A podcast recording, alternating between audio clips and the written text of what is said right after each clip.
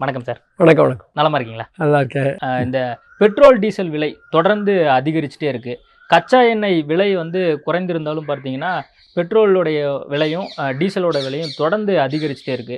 இதற்கு முக்கிய காரணம் என்ன சார் என்ன பிரச்சனை அப்படின்னா பன்னாட்டு சந்தையில் வந்து இந்த இந்த அரசு ஒரு தொடர்ச்சியாக ஏழு ஆண்டு காலம் ஆட்சி பண்ணிட்டு இருக்கிறாங்க ரெண்டாயிரத்தி பதினாலில் அவங்க ஆட்சிக்கு வந்து ஒரு ஒரு ஒரு ஆண்டுக்குள்ளாவே பன்னாட்டு சந்தையில் பெட்ரோல் விலை சரிய ஆரம்பிச்சிருச்சு.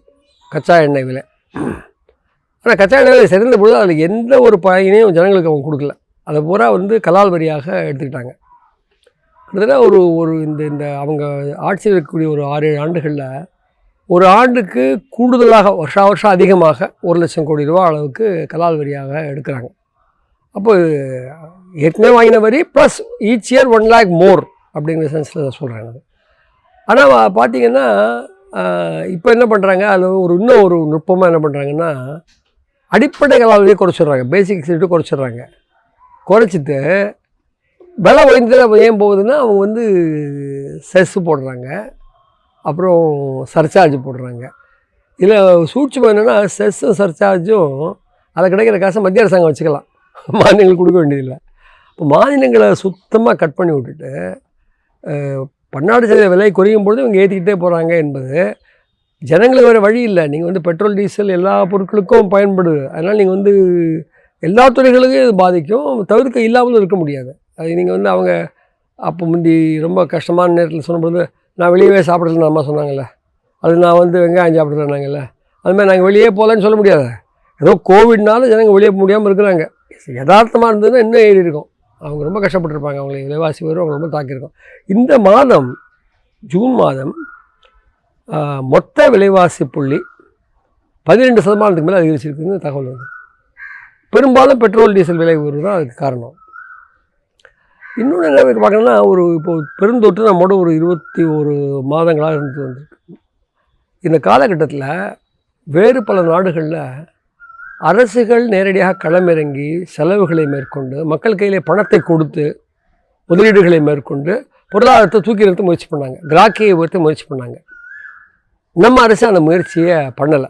அதாவது ரெண்டு பர்சன்ட் தேச உற்பத்தி மதிப்பில் ரெண்டு பர்சன்ட் தான் மத்திய அரசாங்கத்தின் ஒன்றிய அரசாங்கத்தினுடைய ஒட்டுமொத்த நேரடி செலவுகள் எக்ஸ்பெண்டிச்சர்னு பார்த்தீங்கன்னா எவ்வளோ பேர் சொல்லிட்டாங்க. எதிர்க்கட்சிகள் சொன்னாங்க அறிஞர்கள் சொன்னோம் நாங்கள் எல்லாரும் சொன்னோம். கேஷ் ட்ரான்ஸ்ஃபர் பண்ணுங்க. ஜனங்கள்கிட்ட கையில் காசு போடங்கட்டும் நோபல் பரிசு பெற்றுருவீங்கன்னு சொன்னாங்க.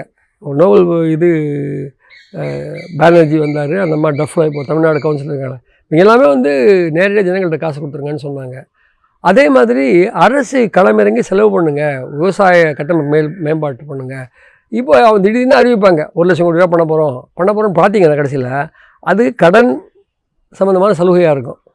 அல்லது தனியார்களுக்கு நடத்துவதற்கு ஒரு ஊக்கம் கொடுப்போம்னு சொல்லுவாங்க. இவங்க செய்ய மாட்டாங்க.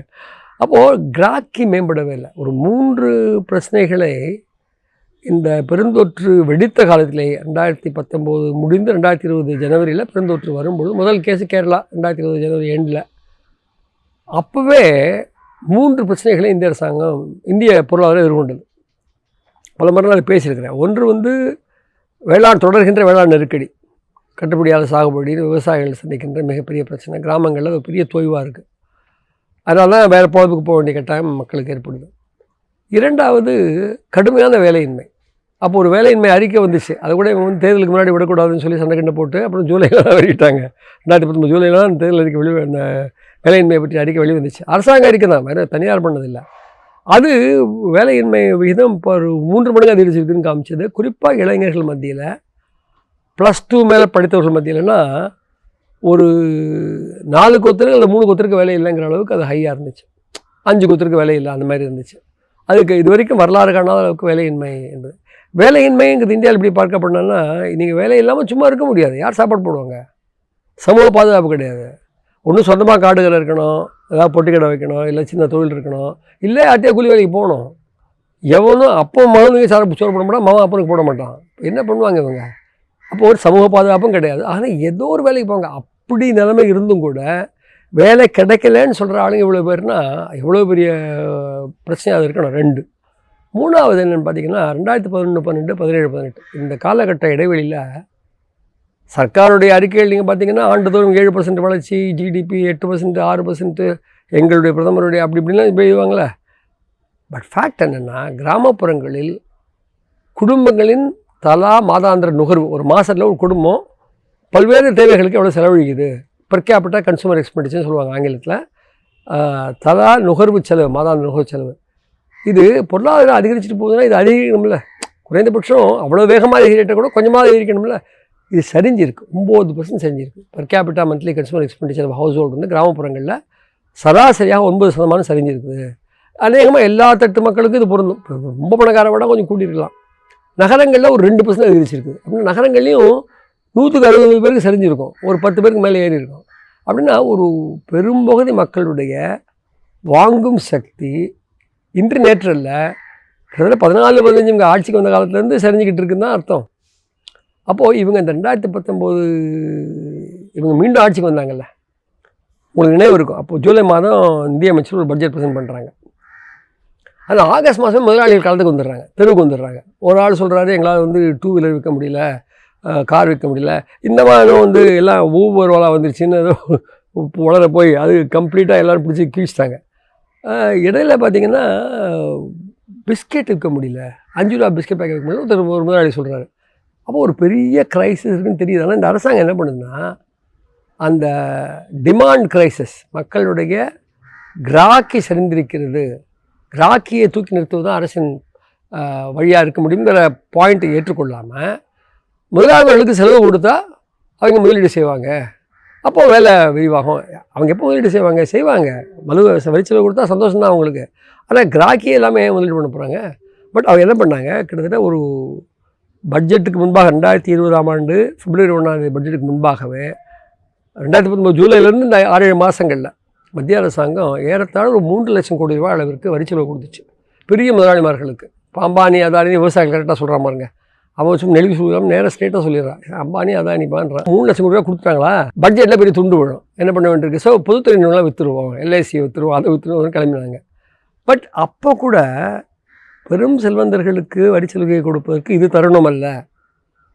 இன்னும் சொல்ல போனால் அரசு களமிறங்கி செயல் செலவுகளை மேற்கொள்ள வேண்டும். இப்போ வரி செலவு கொடுக்குறதுல பாயிண்ட்டே இல்லை. நமக்கு எந்த கெயினும் இருக்காது என்று பார்த்துருக்கணும். அதுக்கு பிறகு பெருந்தொற்று வருதுங்க. நம்ம இது மட்டும் முடிச்சிடா அப்போ நீங்கள் சொல்லுங்கள் இந்த பெருந்தொற்று காலத்தில் என்ன பண்ணியிருக்காங்க உலகம் பூரா எல்லா நாடுகளையும் வந்து தேச உற்பத்தி மதிப்பில் பத்து பர்சன்ட் பதினஞ்சு பர்சன்ட் செலவழிச்சிருக்கான் மக்களுக்கு நேரடியாக செலவு பண்ணியிருக்கான் அமெரிக்க அரசாங்கம் பீடன் இங்கே செலவு பண்ணிருக்கான் ஆனால் இங்கே இந்த அரசாங்கம் வந்து இல்லை இல்லை நாங்கள் வந்து வரி செலவு கொடுக்க கொடுப்போம். அந்த மாதிரி கடன் வாங்குறவங்களுக்கு வந்து சில செலவுகள் கொடுப்போம். பட் அதை கேரண்டி கொடுப்போம். பட் நேரடியாக செலவு செய்ய மாட்டோம். பற்றாக்குறை எகிரிடும்.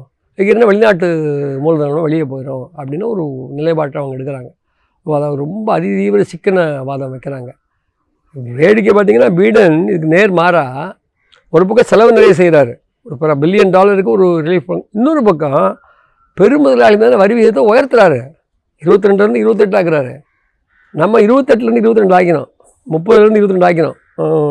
ட்ரம்ப் ரேட்டே நமக்கு வந்துட்டு நம்ம அம்மா கொடுத்தாங்க கீழே. ஸோ இந்த அரசினுடைய கொள்கைகள் பொருளாதார கொள்கைகள் மிகப்பெரிய பாதிப்பை ஏற்படுத்தியிருக்கு. அரசினுடைய வருமானத்தை குறைச்சிருக்குது. அரசு செலவுகளை மேற்கொள்வதில்லை.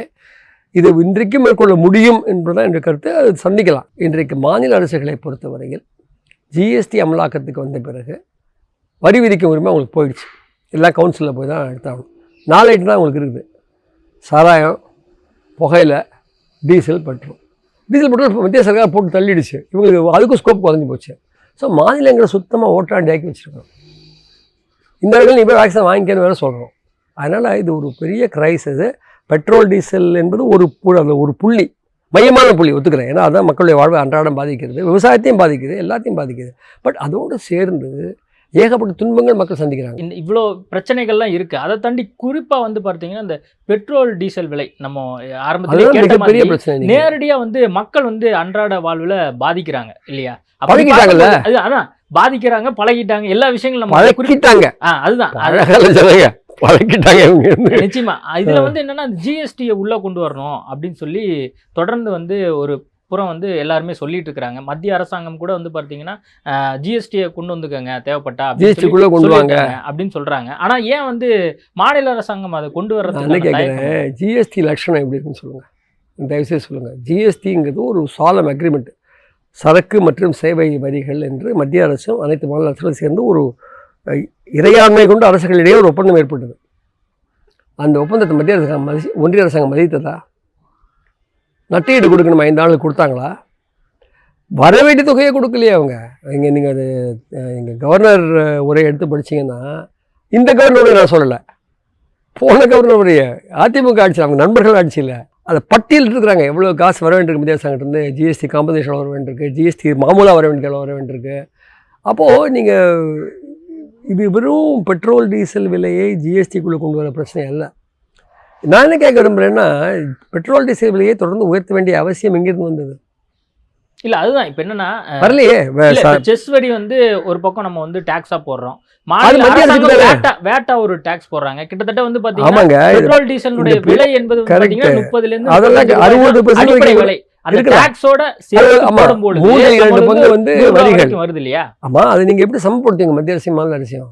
மாநில அரசுக்கு வரி போட்டு உரிமை போட நீங்கள் பறிச்சிட்டீங்க ஜிஎஸ்டியில் மாநில அரசு இன்றைக்கும் போடுகின்ற வரி என்பது கம்மி தான் அதிகமான வரி போடுவது மத்திய அரசாங்கம் தான். தொடர்ந்து போடுவது மத்திய அரசாங்கம் தான். ஏன்னா நான் சொன்ன மாதிரி இவங்க வந்து பேசிக் எக்ஸைஸ் டியூட்டியை குறைச்சிட்டு அடிப்படை கலால் வரியை குறைத்து விட்டு சர்ச்சார்ஜாகவும் செஸ்ஸாகவும் நிறைய போடுறாங்க மத்திய அரசாங்கம். அதனுடைய வருவாய் என்பது மத்திய அரசுக்கு மட்டுமே சொந்தம். இந்திய அரசியல் சாசனப்படி ஃபைனான்ஸ் கமிஷன் அமைக்கணும். எவ்ரி ஃபைவ் இயர்ஸ் ஐந்து ஆண்டுக்கு ஒரு முறை நிதி ஆணையம் அமைக்கணும். அந்த நிதி ஆணையத்தினுடைய பரிந்துரைகள் அடிப்படையில் வளங்கள் வரி வளங்கள் பகிர்ந்து கொடுக்கப்பட வேண்டும்னு இருக்குது அந்த வரி வளங்கள் பகிர்வுக்கு உட்படுகின்ற வரி வளங்கள் என்ற பட்டியலில் டிவிசிபிள் பூல்னு சொல்கிறது இங்கிலீஷில். அதுக்கு அதில் வருவது இந்த பேசிக் எக்ஸிக்யூட்டிவ் வரும். பேசிக் இன்கம் டேக்ஸ் வரும். இன்கம் டேக்ஸே எடுத்துக்கங்க இதையும் எடுத்துங்க மத்திய அரசாங்கத்துடைய டாக்டிக்ஸே என்னென்னா தந்திரமே என்னென்னா சர்ச்சார்ஜ் போட்டு வசூல் பண்ணுறது இந்தியாவில் ஒன்றிய அரசாங்கம் பட்ஜெட் போடும்பொழுது முதலாளியை கூப்பிடுது. பன்னாட்டு முதலாளிகளை கூப்பிடுது. விவசாயி ஒரு ஃபோட்டோ மட்டும் எடுத்துக்கிறான். தொழிற்சங்கம் ஒரு ஃபோட்டோ மட்டும் எடுத்துக்கிறாங்க. மாநில அரசாங்கம் பிக்சர்லேயே இல்லை. என்ன நான் கேட்குறேன் இதெல்லாம் வந்து ஒரு ஒரு மாநிலம் என்று சொன்னால் இந்தியாவில் ஒரு ஆறு ஏழு எட்டு ஒம்பது கோடி மக்கள் வசிக்கின்ற இடம். ஒரு ஐரோப்பிய நாடு பிரிட்டன் ஃப்ரான்ஸ் ஜெர்மனி அந்த சைஸில் இருக்குது. இவர்களுக்கு இறையாண்மை இருக்குது மக்கள் ஓட்டு போட்டு தேர்ந்தெடுக்கிறாங்க. இதை அப்பாயின்ட் பண்ணல. நட்டா அப்பாயின்ட் பண்ணி இவங்க ஆட்சிக்கு வரல. அப்போது ஒரு மக்களால் தேர்ந்தெடுக்கப்பட்ட அரசுக்கு இறையாண்மை இருக்குது வரி போடும் உரிமை இருக்கணும். அந்த காலத்தில் சொல்லுவாங்க வித்தவுட் ரெப்ரசன்டேஷன் நோ டாக்ஸேஷன் சொல்லுவாங்க. அதாவது பிரதிநிதித்துவம் இல்லைன்னா வரி கொடுக்க வாசி- வசூலிக்கிற உரிமை கிடையாதுமாங்க பிரதிநிதித்துவம் இருக்கிறது வரி வசூல் உரிமை இருக்கிறது. அதை போல நீங்கள் படிச்சிட்டீங்க. இல்ல அதான் அந்த எக்ஸஸ் டியூட்டி அதிகப்படுத்திருக்காங்க அப்படிங்கிற விஷயம் நீங்க சொல்றீங்க இல்லையா? அது மட்டும் இல்லை. இல்ல அதுதான். இப்போ அதுல வந்து எனக்கு இன்னொரு என்ன ஒரு கிளாரிபிகேஷன் இப்போ அரசாங்கம் தரப்புல என்ன சொல்றாங்கன்னா இந்த கொரோனா காலகட்டத்துல நாங்க பல்வேறு நபர்களுக்கு நிதி சார்ந்த விஷயங்களை நாங்க உதவி பண்ணியிருக்கிறோம். உதாரணத்துக்கு வந்து.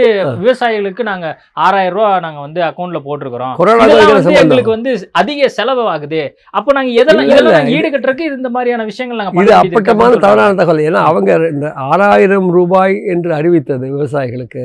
ஏக்கருக்கு ஆறாயிரம் அறிவிச்சாங்களா மூணு இன்ஸ்டால்மெண்ட் ரெண்டாயிரம் கொடுப்போங்கிறது. ஏப்ரல். ம். இல்லை பிப்ரவரி பத்தொம்போதில் அந்த பட்ஜெட்டில் நீங்கள் வந்து ஜூலை மாதத்தில் ஆட்சிக்கு மறுபடியும் வரீங்க. இப்போ கொரோனா கொரோனா ஜனவரி இருபதுல வருது. கொரோனாவிற்கும் இந்த விவசாயிகளுக்கு கொடுக்க சொல் கொடுப்பா சொல் அப்படின்ற ஆறாயிரத்துக்கு சமம் கிடையாது. இன்னும் சொல்ல போனால் இந்த காலகட்டத்தில் இங்கேயே கூட ஒரு ஆண்டுக்கு மகாத்மா காந்தி திட்டத்தில் நூறு நாள் ஒரு குடும்பத்துக்கு வேலை கொடுக்கணுங்க. பதிவு பண்ணப்பட்ட குடும்பங்களுக்கு. நாற்பத்தஞ்சு நாள் நாற்பத்தி ரெண்டு நாள் கொடுத்தா ஜாஸ்தி. இது அப்படின்னா நீங்கள் ஏன் என்ன சொல்கிறீங்கன்னா எங்கள்ட்ட அதுக்கு செலவுக்கு செய்ய காசு இல்லை. ஏன் காசு இல்லை? வரி செலவுக்கு பூரா கொடுத்துட்டோம். வரி வருமானம் குறைஞ்சி போச்சு. பொருளாதாரம் மந்தமாயிடுச்சு. அப்படின்னா முழுக்க முழுக்க மக்கள் விரோத கொள்கைகளை இந்த அரசு பின்பற்றுகிறது. மாநில அரசுக்கு பங்கு இருக்கான மாநில அரசுகள் ஒரு அஞ்சு ரூபா பத்து ரூபா அங்கிட்டு இங்கிட்டு போகலாம். பட் அவங்க அவனுடைய மற்ற எல்லா வரி வசூல் உரிமைகளையும் நம்ம வந்து நசுக்கி விட்ட பிறகு அவரும் அரசாங்கம் நடத்தணும் இல்லை இப்போ நீங்கள் என்ன பண்ணுவீங்க? ஏன்னா மத்திய அரசாங்கம் எங்கேயோ இருக்குது. இல்ல அதுதான். முழுக்க முழுக்க நம்ம மத்திய அரசாங்கத்தையே குற்றம் மத்திய அரசாங்கத்தை. தான் குற்றம் சொல்ல வேண்டும். தெளிவாக. மாநில அரசாங்கத்துக்கு அது பொறுப்பே கிடையாது. மாநில அரசாங்கத்துக்கு வரி வளங்கள் மிக குறைவு. சுமைகள் ஏராளம். என்ன சொன்னால் அதனால தான் இந்த ஃபினான்ஸ் கமிஷனே போடுறோம். கான்ஸ்டியூஷனே ஃபினான்ஸ் கமிஷன் ஏன் போட்டாங்கன்னா மாநிலங்களுக்கு வருகின்ற வருவாய் அளவு கம்மி மத்திய அரசுக்கு கூடுதல் வருவாய் இனங்கள் இருக்குது பொருளாதார வளர்ச்சியை ஒட்டி ம மத்திய அரசின் வருவாய் இனங்கள் வேகமாக வளருது. மாநிலங்களுக்கு சுமைகள் கூட இப்போ நீங்கள் கல்வி ஆரோக்கியம் இவங்க என்ன பண்ணுறாங்க அதிகார பட்டியல் எடுத்து போயிடுறாங்க. இப்போ கல்வியாக நாங்கள் வந்து கொள்கை ஆனால் செலவு செய்ய மாட்டாங்க அவங்க. செலவு பண்ண மாநிலங்கள் செய்யணும். நீங்கள் யோசிச்சு பாருங்கள் ஏதாவது தகவல் பிரச்சனை வந்துச்சுன்னா நீங்கள் டெல்லிக்கே போக முடியும். உள்ளூரில் தானே அடிக்கிறீங்க?